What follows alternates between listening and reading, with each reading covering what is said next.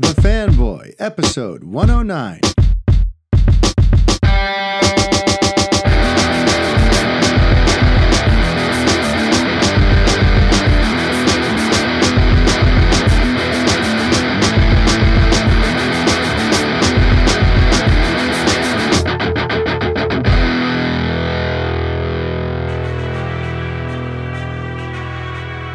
Hi, everybody. Mario Francisco Robles, MFR, here with you, and this is episode 109 of the Fanboy Podcast. How is everybody doing out there?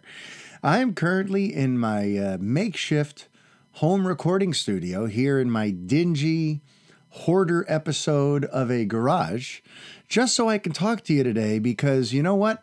If there's one thing that could get me to break a very long hiatus from podcasting, it's the news that Zack Snyder's Justice League is now officially being released on HBO Max next year, 2021. It's no longer a whisper, it's no longer a rumor, it's definitely no longer a pipe dream. The Snyder Cut is actually being released next year, and that became official yesterday afternoon on the on the East Coast. I believe it was still morning on the West Coast when this got announced. But yesterday afternoon, I was in for quite a shock when finally after all this time of will they or won't they, and so many people saying, no, it's impossible, and so many other people saying, no, it's right around the corner, and me being kind of just stuck in the middle here, just kind of hoping for the best. Uh, yesterday, it got, it became official.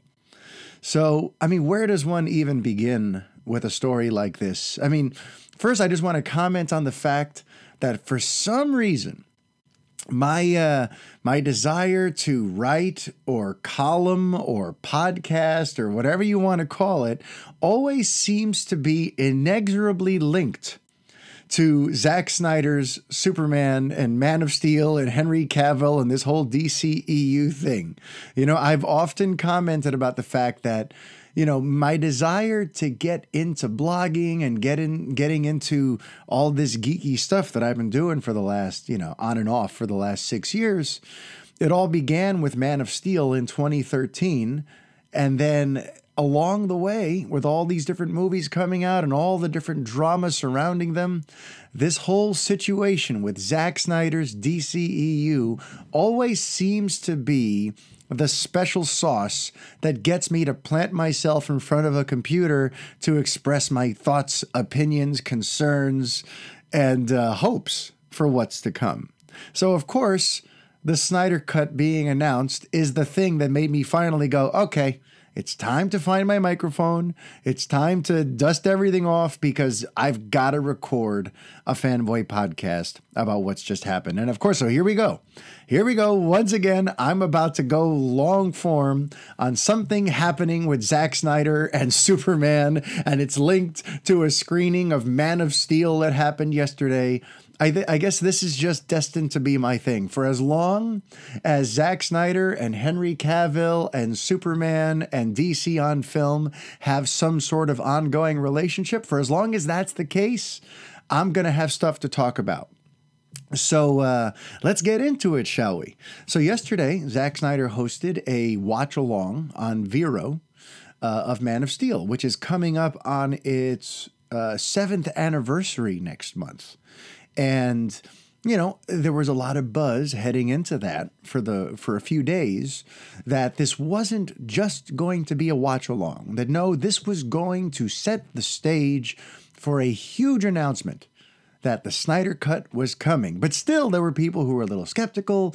There were people who were like, no, it, it can't be. It's never going to happen. It doesn't exist. It's this, it's that. Yeah, there, were, there was skepticism still. And yet, at last, it happened. And now a lot of this began because a few days ago, Heroic Hollywood, you know, through Umberto Gonzalez, El Mayimbe, uh, announced that something has changed. That, you know, the past, that the previous stance on the Snyder Cut has now uh, kind of been revised, due in large part, possibly, to the new ownership at AT&T seeing a great opportunity and deciding it's time to take this footage and create some content because we need content. And we'll get to more on that later. But, you know, the stage was sort of set for this latest twist in the Snyder Cut story a few days ago when Umberto Gonzalez and Heroic Hollywood uh, mentioned that. Then I started hearing other whispers from other colleague friends of mine because this this suddenly made me even get back on Twitter. I'm telling you, when it comes to this topic, it gets me to uh, dive headfirst back into all the geeky stuff that I constantly think maybe I'm done with for now. As soon as I heard about it, I'm like, okay, I'm getting online and I'm, I'm I'm contacting some of my friends and I'm finding out if there's anything to this because this is crazy sauce. Um, I don't think crazy sauce is a thing. I know awesome sauce is a thing, but you know what? We're gonna go with crazy sauce today. Hashtag crazy sauce. I, you know, I go online. I ask my friends, "Is there anything to this?" And as it turns out, there really is something to it. And even then, in my mind, I'm still thinking rather small. I'm thinking, okay, so they're going to find a way to, you know, take Snyder's footage and, you know, put some finishing touches on it maybe try to repackage it as a series or something. And yeah, we're going to talk a little more about that later too, because I have ideas for how HBO Max can really maximize this. And I'm sure that they're not thinking small. I think they're thinking very big with this because you don't suddenly agree to invest 20 to 30 million dollars in a project if you're just looking to do a one-off special event one-time thing you know but more on that you know a little later you know, but I was still thinking rather small. I'm thinking, okay, they're going to just release the footage that was already shot and it'll, you know, exist in a sort of vacuum on HBO Max and it'll be a neat little Easter egg for the people who've been campaigning for it and it'll be a neat little unique selling point for people who are, you know, HBO Max is going to have this exclusive content. And right now, streamers really, you know, they, they, they have to have exclusive content in order to succeed in this very competitive marketplace where it seems like there's a new streaming service every other week. You know, so I really thought that would be it. But then there are whole new levels and layers to all this because as part of the screening, you know, Snyder was dropping hints about things that go beyond just the Snyder Cut and beyond just what's been explored already in his films. Because, you know, during the Man of Steel thing, for example, they, you know, during the scene with the with the empty pod that we see on the Kryptonian scout ship, you know, there there have been all kinds of theories that maybe that was Supergirl or that was, you know, that there was something more planned for that. And he, in no uncertain terms, said, yes, that someone had escaped from that and stay tuned. He wouldn't say whether or not it was Supergirl. It sounded like it was a little more open ended. A few people have run to the races by saying, oh, this confirms the Supergirl theory.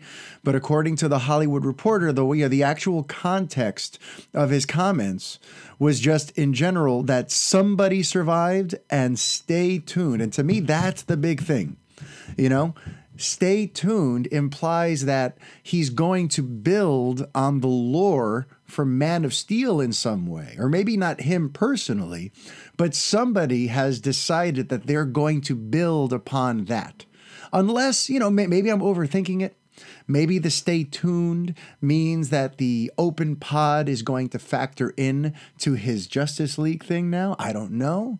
But to me, my my conspiratorial mind starts to get ahead of myself here because the same place that let us know that there has been changes with the Snyder cut and the fact that it now looks like it's coming the same place heroic hollywood coincidentally 2 weeks ago also mentioned that the Supergirl project has stalled out and that the studio is now shifting its focus back to Superman. So when you start connecting dots, okay, if Umberto has someone on the inside who let him know that Supergirl is on the back burner because they want to figure out what to do with Superman, then he announces that the Justice League Snyder Cut may be coming out. I'm, you know, I'm referring to Umberto. Then yesterday, Henry Cavill shows up on the watch along at the end for the Q&A. Henry Cavill with mustache and all joins in on the watch along. And then you know who else gets in on the Love Fest? His manager, Dany Garcia, who, you know, according to everything I've heard, was one of the big issues in all of this, was one of the sticking points. She's one of the reasons that things with Cavill have been so complicated since Justice League. Suddenly, she's in on the Love Fest too. And they're talking about the Snyder Cut and they're sharing pictures of Henry Cavill as Superman again. I'm telling you, folks, it all seems like there are there's a confluence of evidence that Superman is going to live on, that he will be played by Henry Cavill, and that seeds planted in Man of Steel are actually still going to be explored, even though that movie came out seven years ago and there isn't a Man of Steel 2 currently announced or in the, you know, necessarily in the works. It looks like whatever conversations have happened in the last few months between Zack Snyder and Warner Brothers and AT&T, whatever was discussed there, Snyder was left with the impression that there was going to be a continuation of the seeds that he planted, of the arcs that he began. So that tells me that this is not just a matter of dumping some old unused footage onto a streamer and dressing it up real nice. This is perhaps the reopening or the re exploration of the DCEU as we know it. And that to me is absolutely bananas. This is, you know, just truly an unprecedented situation that has never happened before and is unlikely to ever happen again. You know, just to like briefly recap, just think about this even if it wasn't Snyder, even if it wasn't DC, even if it was just a separate other entity. Imagine a director is given the responsibility to mount a multi billion dollar shared universe. He's allowed to make one movie. He's allowed to plant the seeds and make a slate of other films. He's allowed to cast all the main characters and design all the main characters and assign a whole look and feel and style that is unique to his vision. He's basically given the keys to the kingdom. Then, like in the middle of the second step of his master plan, he has his the, the the rug pulled out from under him, has the next few films and his arc suddenly scrapped, and has per, what was meant to be the centerpiece of what he was building to, the big, huge, pivotal moment that he had been building to, suddenly gets completely neutered, completely rewritten, taken away from him. A new director comes in, it gets released. Three years go by, we're moving on into other stuff. And now, all of a sudden, he's being asked to take what he had been working on and resuscitate it, bring it back to life, and he's being given 20 to 30 million dollars to go back and actually finish it, repackage it and turn it into some new fresh entertainment that we're going to be watching in 2021. And he's going to be doing this at a t- in a way that is just completely unprecedented, folks.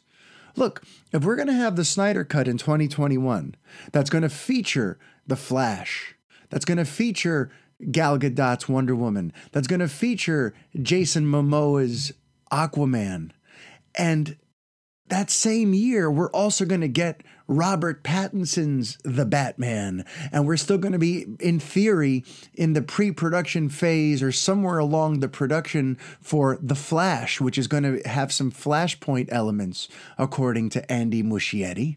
And we know that Aquaman 2 is coming out.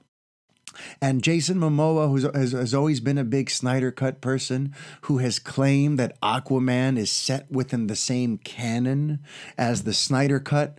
Like, what is this to do for the continuity, for the canon? Are, are fans going to be totally confused?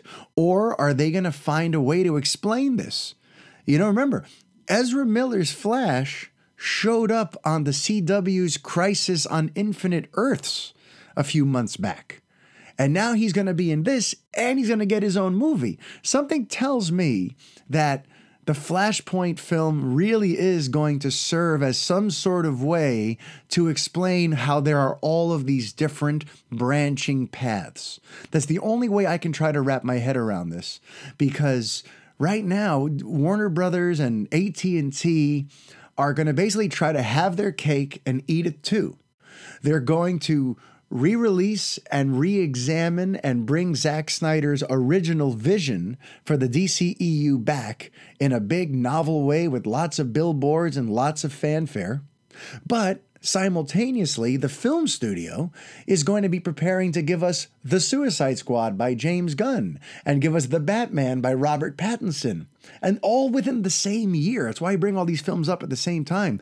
Like, this is going to be such a weird year. 2021 is going to be a bizarre year for DC fans. So, it pro- you know, possibly in the most epic way.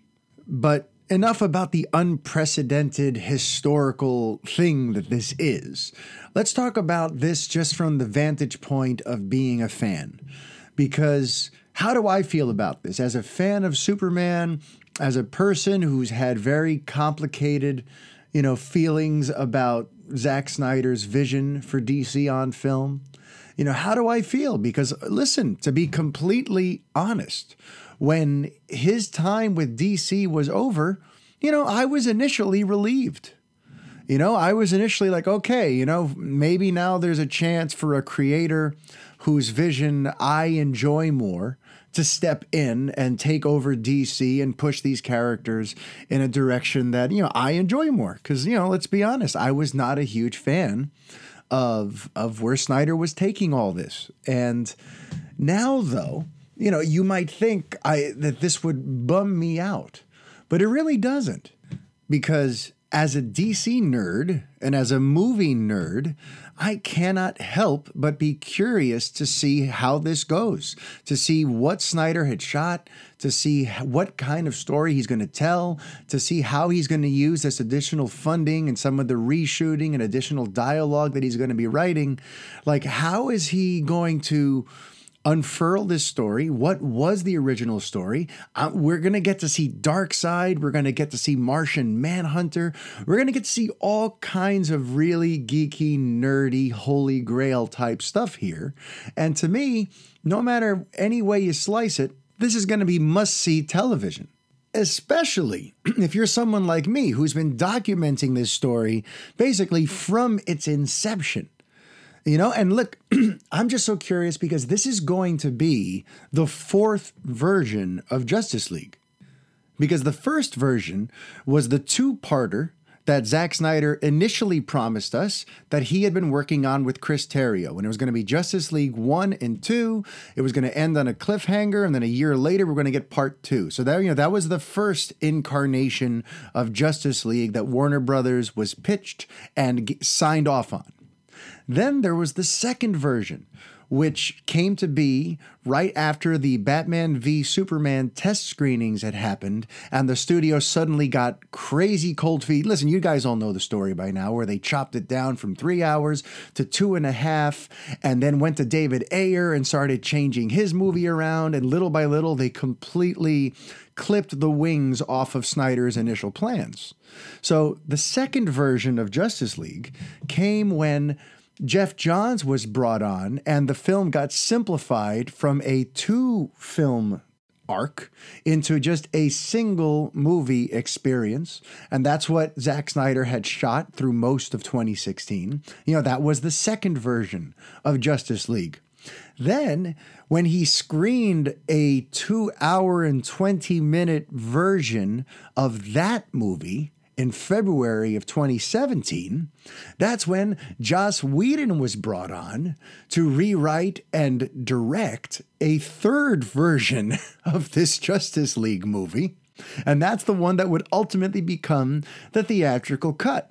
But now, if you look at the interview that Zack Snyder and Deborah Snyder conducted with The Hollywood Reporter, which, as I've noted several times in the past, THR really is Warner Brothers' like go to mouthpiece for all of their public relations. They always give them the juicy exclusives. Um, if you read the interview that they conducted with the Hollywood Reporter, you'd know that they're going to be rewriting and sort of reconstituting things to make it fit this new format, to make it fit this new you know release that it's going to get on HBO Max. So it's not going to be necessarily what he originally had in mind, but it's going to be what works best for this HBO Max experience they're being given you know, and there's been rumors that, you know, it could either be a four hour director's cut or it could possibly get broken up into six chapters and Snyder would add like cliffhangers and things to make it feel like more of an episodic television series. So, you know, the point is this is going to be the fourth version of this Justice League story. So I can't wait to see, you know, what he does with it. What what arcs he decides to pick up on, which arcs he says, "Okay, now that I know that I'm making more movies past this, so let's ignore that, but let's bring this in as the arc for the series." You know, he's going to have all kinds of, you know, creative sort of leeway here to reshape this story. And you know, he already sort of dropped a hint as to what one of those will be. You know, in the THR piece, uh, it, it, came up about Harry Lennix's character, General Swanwick, who we know was originally intended to be the Martian Manhunter. You know, that was going to be something he had some fun with in Justice League, revealing that General Swanwick is actually Martian Manhunter in disguise. Well, in his conversation with THR, he said that Swanwick has an arc that will eventually see him becoming Secretary of Defense. What happens when an alien is one of the highest levels of office in the U.S. government? You know, that and other questions will have to wait until Zack Snyder's Justice League finally arrives in 2021. But to me, what I like about that plot line is it shows you that he's already thinking, you know, he's thinking intelligently because you're probably not going to be able to get everybody back. Like for you know, for starters, I would be shocked if they get Ben Affleck to squeeze his ass back into a Batman suit to do more of this. I mean, if it happens, that would be amazing, but I would not count on it. And this little tidbit here about Martian Manhunter tells me that Snyder, you know, in these last few months that he's had a chance to look at his material and figure out what can be built out and what can't be. It looks like, you know, he probably realized I can I can get Harry Lennix to come in and shoot a bunch of interesting stuff about being Martian Manhunter in disguise within the government. Whereas I probably can't get Ben Affleck to come in here and do some more of uh, his Batman stuff. You know, so he has to be strategic on which characters he brings back to do additional plotting to turn this into a TV event. And I'm just curious what other kinds of you know ingenuity is he going to show with the characters and the footage that he's already shot to try and turn this into something else. You know, and and like what kind of something else should it be? You know, like I said earlier, it could be a four hour movie, it could be a, a mini series event. I honestly think what they're hoping for, and really what has probably been agreed to at this point, but they're just saving it because they want to do little by little. I think it has to be the TV series event, right? Because if you think about it, what is the point of all of this, you know, the, the, the millions that they're going to invest in it, what's the point of all this years of hype, all this stuff, if it only amounts to like just one single piece of media? You know, we want you to watch this film for four hours, and then if you feel like watching it again some other time, go for it. But it's really, we're offering you one singular event. All right, so they could do that, or they could milk this baby if they were to make this a six part story, that's a month and a half of premium content for their streamer. And that is why this project is happening, folks. I know the narrative, I know the public relations is, you know, they're, they're going to focus strictly and wisely so. They're going to focus strictly on the fact that this is for the fans. We're giving the fans what they want. We love the fans, fans, fans, fans, and that's uh, that's that's a brilliant way to present this information and to sell this because it's going to look like, see, we heard you, we love you, we're doing the right thing. Thanks for asking for it. Here's your gift. Here's your reward for asking for this thing. But really, what's at the heart of all this is content. And right now, something that, you know, a lot of folks perhaps aren't realizing is that because of the pandemic, because of what's going on with COVID 19 and all the quarantine and the entertainment business has been shut down, what this means is that 2021 is going to be really light on blockbuster entertainment because big time big budget blockbuster spectacle takes a long time to create. So while in 2021, you're probably going to see a lot of great unscripted programming, lots of great sitcoms and little TV dramas that can be turned over in two weeks, what you're not going to see is a lot of big, huge, blockbuster spectacle laden entertainment because that stuff takes a long time. And in order for it to be ready for early 2021, it would have to be filming and in production right now. So, this whole thing, it, it, it's fascinating to see how the pandemic and the quarantine and everything being shut down and Hollywood going dark has actually helped the stars to align to create the Snyder Cut. Because at the end of the day, HBO Max realizes hey, we need, you know, no one's going to have access to big blockbuster materials next year. So we've got enough footage for a four hour movie sitting on this dude's hard drive and thousands of fans around the world begging for it. So let's get him to take those four hours and turn it into something that we can build our, you know, our our our TV slate around on HBO Max, on our streamer. So that's what I think is going to happen. And I think they're going to release it episodically. It's not going to be the kind of thing where here's all six episodes, watch them all in a row. You know, HBO Max you know, I, I don't know what the, you know, we're going to find out soon how they're going to go about releasing their series. Are they going to follow the Netflix model of just here's everything and binge watch it? Or are they more likely to look at the DC Universe app, which listen, that's that's one of their products. And in the DC Universe app, they release things weekly.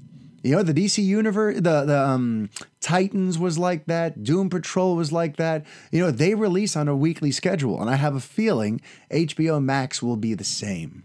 So in my mind, it makes the most sense for for Zack Snyder's Justice League to be a six-part mini-series event as opposed to one four-hour director's cut of a movie. If I had to guess, they might do a thing where you know, the they will offer a home release where you can watch it as one movie. You'll have the option, right? But you also have the option to watch it as the episodes. Kind of almost like what happened with Quentin Tarantino's The Hateful Eight, where he released it as one like three hour movie, but then for Netflix, he turned it into a TV series and he made it into chapters. So I have a feeling that maybe, if they're smart, the Snyder Cut will be able to be enjoyed in either way. But at first, I think it's definitely going to be a miniseries. Just as I also think we're definitely going to see more of Henry Cavill as Superman. So let's talk about that now, okay? So I've talked about the Snyder Cut being released and all that goodness, but I, I would be remiss if I didn't talk about the Superman angle in all of this because that to me is obviously the most exciting part. I'm a little biased as I sit here in my garage with my Superman t shirt on, uh, and next to my Superman the movie poster. Uh, that would be, uh, you know, it, it's, it's, it's very top of mind, shall I say. So let's talk about the Superman angle in all of this because it is pretty fascinating. So, first, I feel like in order to kind of give you where I'm thinking with all the Superman stuff, let's kind of lay out the timeline that THR gave us for the Snyder Cut being released. According to them, And mind you, some of this could be spin, maybe all of it could be spin. Remember, THR, you know, is not only Warner Brothers' mouthpiece, but they also like they are complicit in putting out narratives. Remember, this is the same place that revealed that Zack Snyder had been taken off of Justice League and that Joss Whedon was coming in, and they gave us the whole fluff that Whedon was just coming in to just do like two quick weeks of pickups to just seal off Zack's vision. Remember, that was what THR and the people that they spoke to from Warner Brothers tried to sell us you know, uh, what is that now? Three years ago? Four years ago? Whenever that was. No, three years ago. So, you know, you got to take some of this with a grain of salt. But I still think there's something to this timeline. So, according to THR, it all began on November 18th. So, that's what? I don't know, six months ago, seven months ago or so. If you'll recall, on the two year anniversary of the release of Justice League, on the theatrical release of Justice League, the Release the Snyder Cut campaign had arguably its biggest day ever. That was the day where everyone who was anyone who you know, was encouraged to tweet the hashtag to make it a worldwide trend. And they had all kinds of huge celebrity backers. It was the first time that Ben Affleck and Gal Gadot got in on the action that weekend. Zack Snyder, like formally and officially became a part of the movement as opposed to just like, you know, dropping hints and little teases and this and that. That's when he really kind of came out and said, you know, let's do this. And apparently the next day after all of that noise was created and released the Snyder cut was like the number one hashtag on social media. Um, Snyder got a call from Toby Emmerich and the brass at Warner Brothers, who said, finally, okay, let's sit down, let's talk about this. And that's what began this process. And they kind of gave him the thumbs up to, like, okay, why don't you look through what you've got and let us know what you can create out of that? And, you know, what it would cost and what you have in mind for this footage that you've got because clearly there is an appetite for it. So then Zack took the rest of November, the rest of December, he took January, and then at some point in February, he reconvened with the brass at Warner Brothers, you know, laid out his pitch for what he can do with the footage that he has and kind of the story that he can tell. And then they said, okay, you know, we're gonna they, they they went back to their bean counters and they decided here's the money we can offer you. And then that all led to yesterday's big announcement. That is the supposed sort of time frame. So this all came together in the last like six months. And and Deborah Snyder even points out that really this couldn't have happened prior to now. She told THR, with the new platform and streaming services, you can have something like this. You can't release something like this theatrically, but you could with a streaming service. It's an opportunity that wasn't there two years ago, to be honest. So, with all of this seemingly happening in the last few months, here's what I think happened behind the scenes with our boy Superman. Because remember, Dany Garcia had been trying, and Henry had been trying to put some distance between themselves and Snyder's films and Snyder's vision. They've been trying to do that since 2017. There's all kinds of evidence that I've pointed out in the past that show that Henry Cavill was really kind of ready for a fresh take and a fresh restart. You know, he saw what was going on with the creative freedom given to Wonder Woman and given to Aquaman, and he also wanted a fresh coat of paint for Superman. And I'm sure Dany Garcia, when she took those first meetings with Warner Brothers, she heard that, you know, she, she could tell, wow, these people are totally over Zack Snyder. They're changing all of his plans. They're bringing in new directors and writers. So right now, the the smart play is to put as much distance between ourselves and Snyder's films as possible, and that didn't end up working out. And in the THR piece, they note that after Snyder was given the thumbs up from Warner Brothers and HBO Max and you know AT&T to go do this, he spent time reconnecting with all of his cast and crew and going over what the plans would be. I'm pretty sure that when he reached out to Henry, Henry and his manager realized okay, now it's okay to reassociate ourselves with Zack Snyder's vision because that's going to be how we get to be Superman again. You know, that's going to be what helps cement Cavill's legacy as this generation's Superman and hopefully gives way to other appearances for him. Now, whether it be for continued appearances on HBO Max or whether it be on the big screen where Jason Momoa and Ezra Miller and Gal Gadot will still continue to live, you know, we're going to have to wait and see. But when Snyder is saying stuff like stay tuned about that empty pod on the Kryptonian scout ship, that tells me that there are some plans. There, there have been things discussed. And again, when you factor in the rumor that, you know, from Heroic Hollywood from two weeks ago, that Supergirl has been put on the back burner and the focus is now on Superman, it's pretty easy to kind of start reading the tea leaves and starting to get actually excited that there could be some legitimate plans for Superman in the not so distant future. So, for the first time in how many freaking years, I'm starting to feel like this could actually happen. And who would have ever thought that the entity that I would have to thank for this is the Release the Snyder Cut campaign. And honestly, since celebrating milestones and anniversaries seems to be something that adds some, you know, uh, jet fuel to all of this, wouldn't it be great if next month, on June 14th, for the seventh anniversary of the release of Man of Steel, they timed it so that that's when we finally get the announcement of a Man of Steel 2. Now that would be something. Though I don't think anyone should be getting their hopes up about Zack Snyder returning as the director for Man of Steel 2. I, I still firmly believe that that ship has sailed. I think right now what they're giving him access to is this Justice League thing. This is going to be his opportunity to go out with a bang and and and right some wrongs.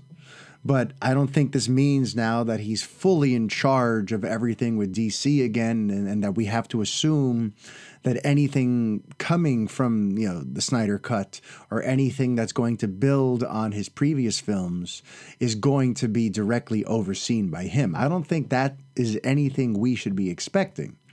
But I do think that perhaps there have been some creative conversations that whoever the next filmmaker is who is going to be in charge of a Man of Steel sequel, whoever that is, whatever pitch that they've discussed must include building on that empty pod in the Kryptonian scout ship, or that, you know, there have been some preliminary discussions as to where they're going to go. And Snyder will, will, of course, get a producer's credit and maybe even like a story credit for, for the seeds that he planted in Man of Steel.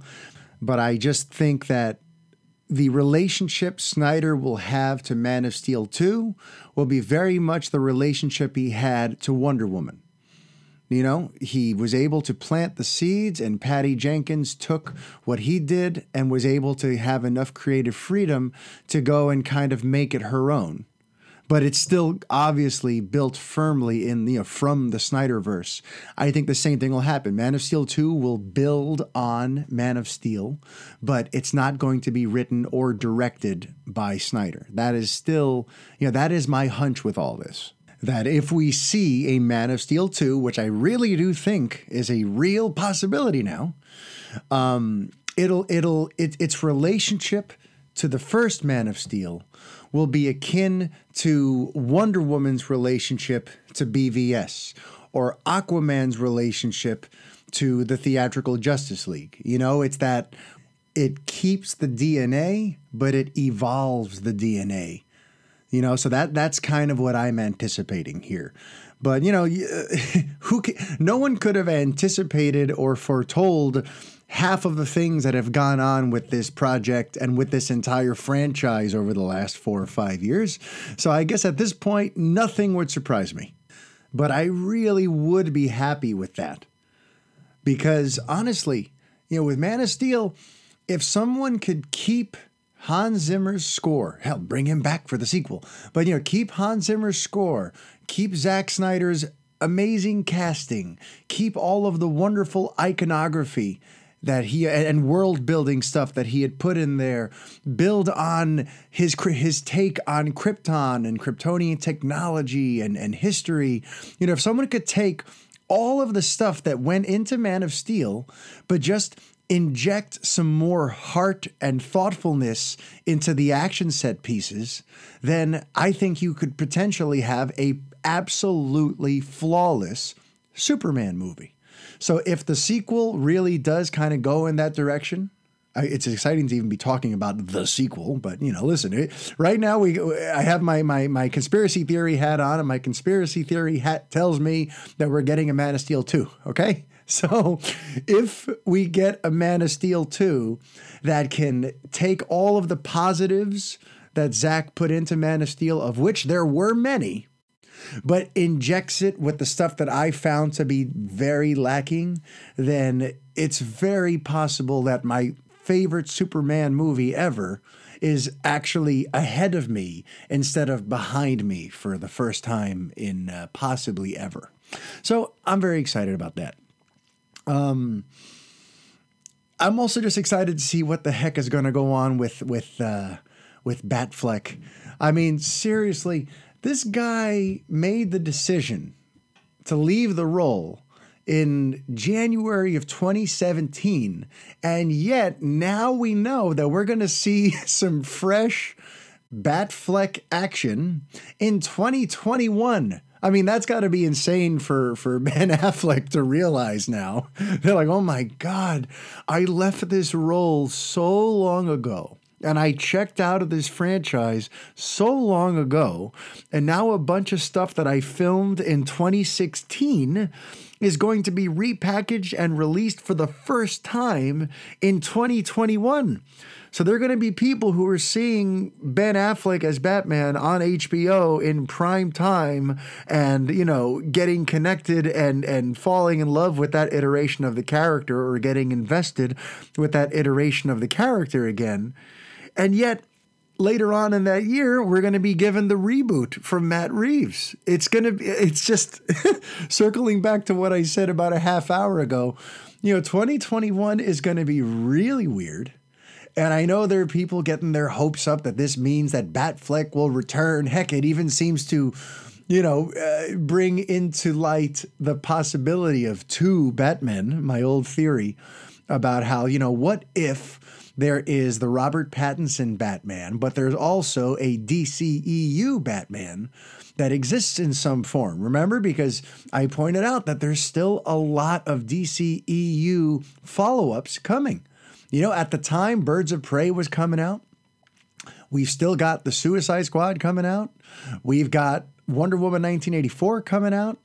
We're going to have more Aquaman. We're going to have a Flashpoint movie. There are all of these links to the DCEU still happening, including stories that happen in or around Batman's mythology within Gotham, like the Suicide Squad. And yet, right now, the DCEU does not have a Batman because the Robert Pattinson Batman is a separate, completely standalone entity, similar to Joaquin Phoenix's Joker. Sorry about that sound. That you know, I'm just going to tell you what it is. I currently have this device attached to my back, zapping electric energy into my back muscles because I have had a back en- injury that's had me uh, out for like, I don't know, six days now.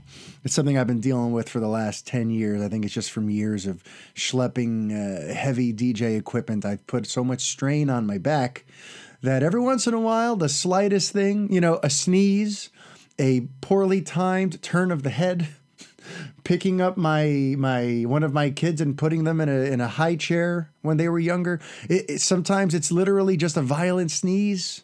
You know, I, I never know when it's going to happen, but every once in a while my back goes out. And uh, right now I'm in the middle of one of those lovely episodes. So that little crashing sound you just heard that I could have edited out, but I decided just to include here is this machine that I have attached to my belt that is uh, sending electric waves to these two little pads that I've stuck to my skin and my lower spine, and it's zapping my back muscles with like electric pulses to try to help me with the pain. So, okay, back to what we were talking about. So, the DCEU is without a Batman for now. So, now what happens with Affleck being reintroduced as Batfleck for this Zack Snyder's Justice League event. Does this open the door for Affleck to make some other like cameo appearances and things like, you know, connective tissue things for the Suicide Squad and, and perhaps anything else that might come of the Snyder Cuts release? Or perhaps Ezra Miller's Flashpoint movie or future Aquaman sequels or future Wonder Woman sequels, since they have established like a dynamic between Diana and Bruce in the present day. Like, I don't know. A part of me thinks that that ship has 100% sailed. I think if they get Ben to do anything, it'll be some ADR where he'll come in and re record some dialogue and they'll have a, a body double in there in the bat suit to try to deliver a lot of that.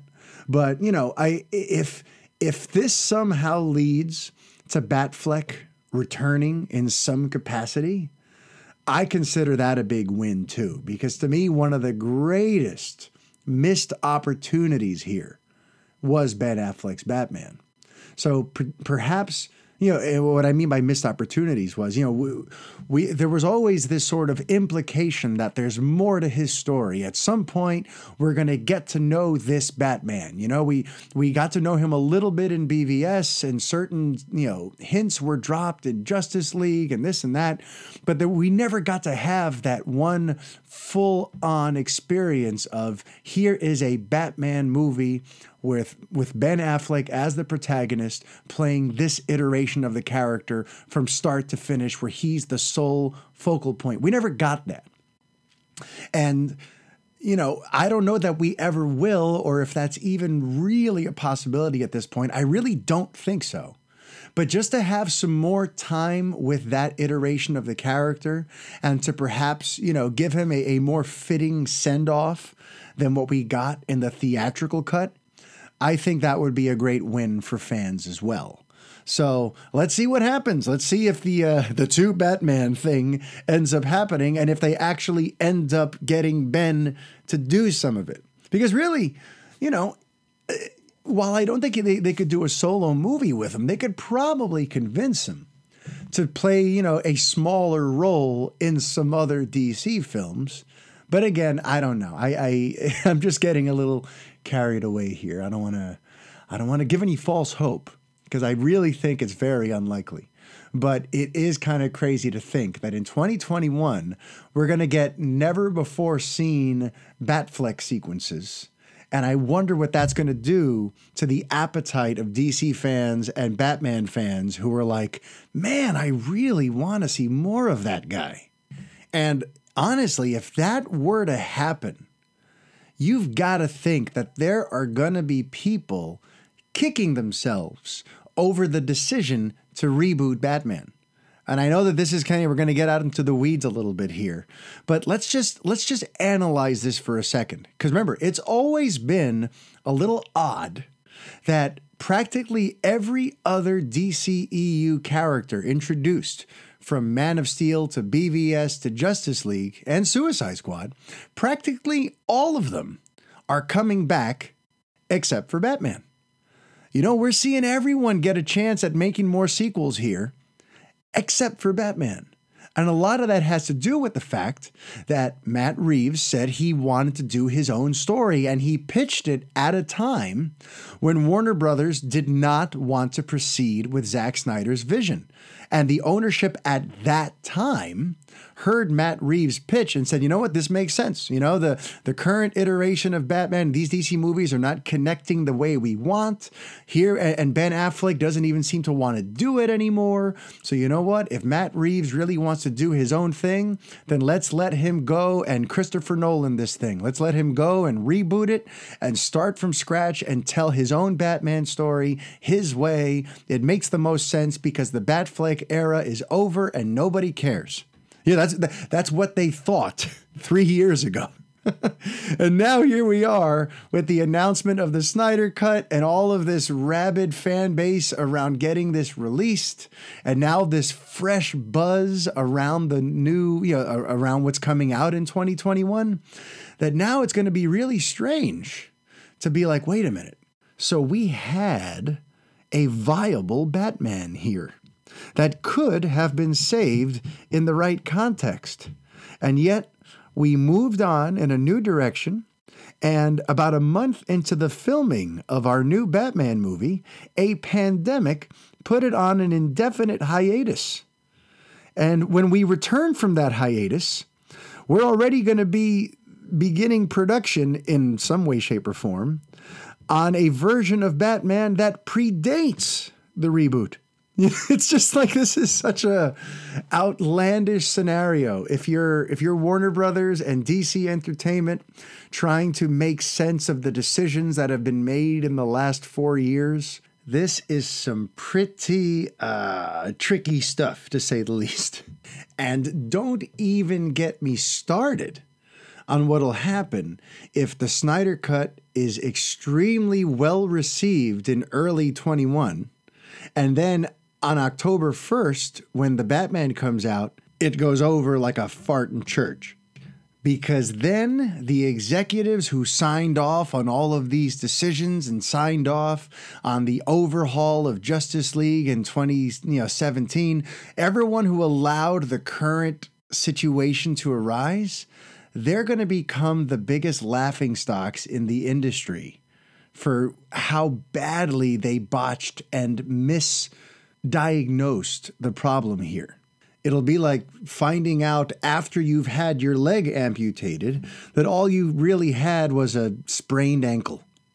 And if you would have just, you know, iced it and elevated it and maybe worn some special shoes for a little while, you could have kept your leg. You know, that that's what it's going to feel like if the Snyder cut creates all of this business and positive buzz for HBO Max and suddenly everyone's inter- interested in these characters again while the big screen efforts continue to be totally hit or miss right? Because things have been totally hit or miss for Warner Brothers from a business sense ever since they went this route, right? Because what happened, let's just go film by film since Justice League. Justice League came out, underperformed from what it should have done.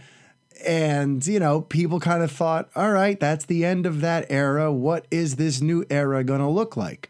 Well, the new era was pretty much a direct sequel.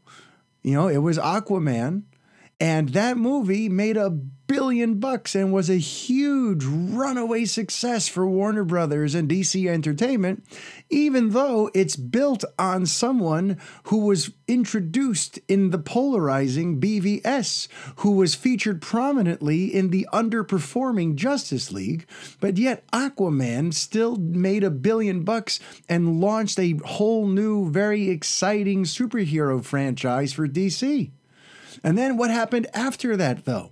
After that was Shazam, a film that was well liked but underseen. You know, it, it turned a, a, a, you know a nice little profit, but it was not at all this great huge follow up to Aquaman. It, it made like less than half what Aquaman made, and you know, it showed that audiences aren't necessarily hundred percent bought into DC again. That they may have supported Aquaman because it looked like a great time, but just you know, putting DC on the title is not going to be strong enough to get people to the theaters, you know. And Shazam had other things working against it, like coming out during a very crowded time of year around some other very big films.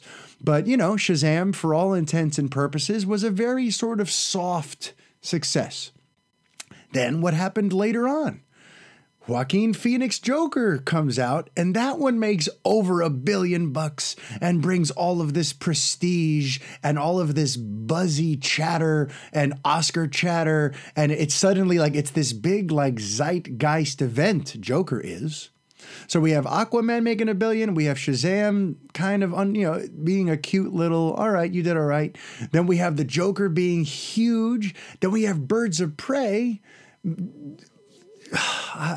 there's no other way to say it. Like it got great reviews, you know, people liked it, but the box office was at best super tepid. So if you're someone at Warner Brothers DC, if you're someone at AT&T, the new owners, and you're trying to make heads or tails as to whether or not your current strategy is working, it's very hard to figure out if you're on the right track or not because audiences are very hot and cold with these DC movies. You know, for better or worse, it's not like Marvel yet. You know, in Marvel, right now, you could slap their name on just about anything. If it says Marvel Studios in the beginning, it's going to do well. It's going to, you know, make some serious money. It's going to get some decent reviews. It's going to have a lot of goodwill towards it because the Marvel brand itself has become so strong. DC's still trying to get there, unfortunately. But it's crazy to think now, if you as you look back on all this, was it avoidable? Was all of this hit or miss? Was all of this overhauling really necessary? Or did they misdiagnose the problem? Because maybe the issue with Justice League and, and Zack Snyder's DCEU wasn't Zack Snyder's vision or Zack Snyder's uh, deficiencies, shall we say, as a filmmaker, you know, how, however else it was looked at at the time, maybe that's not it.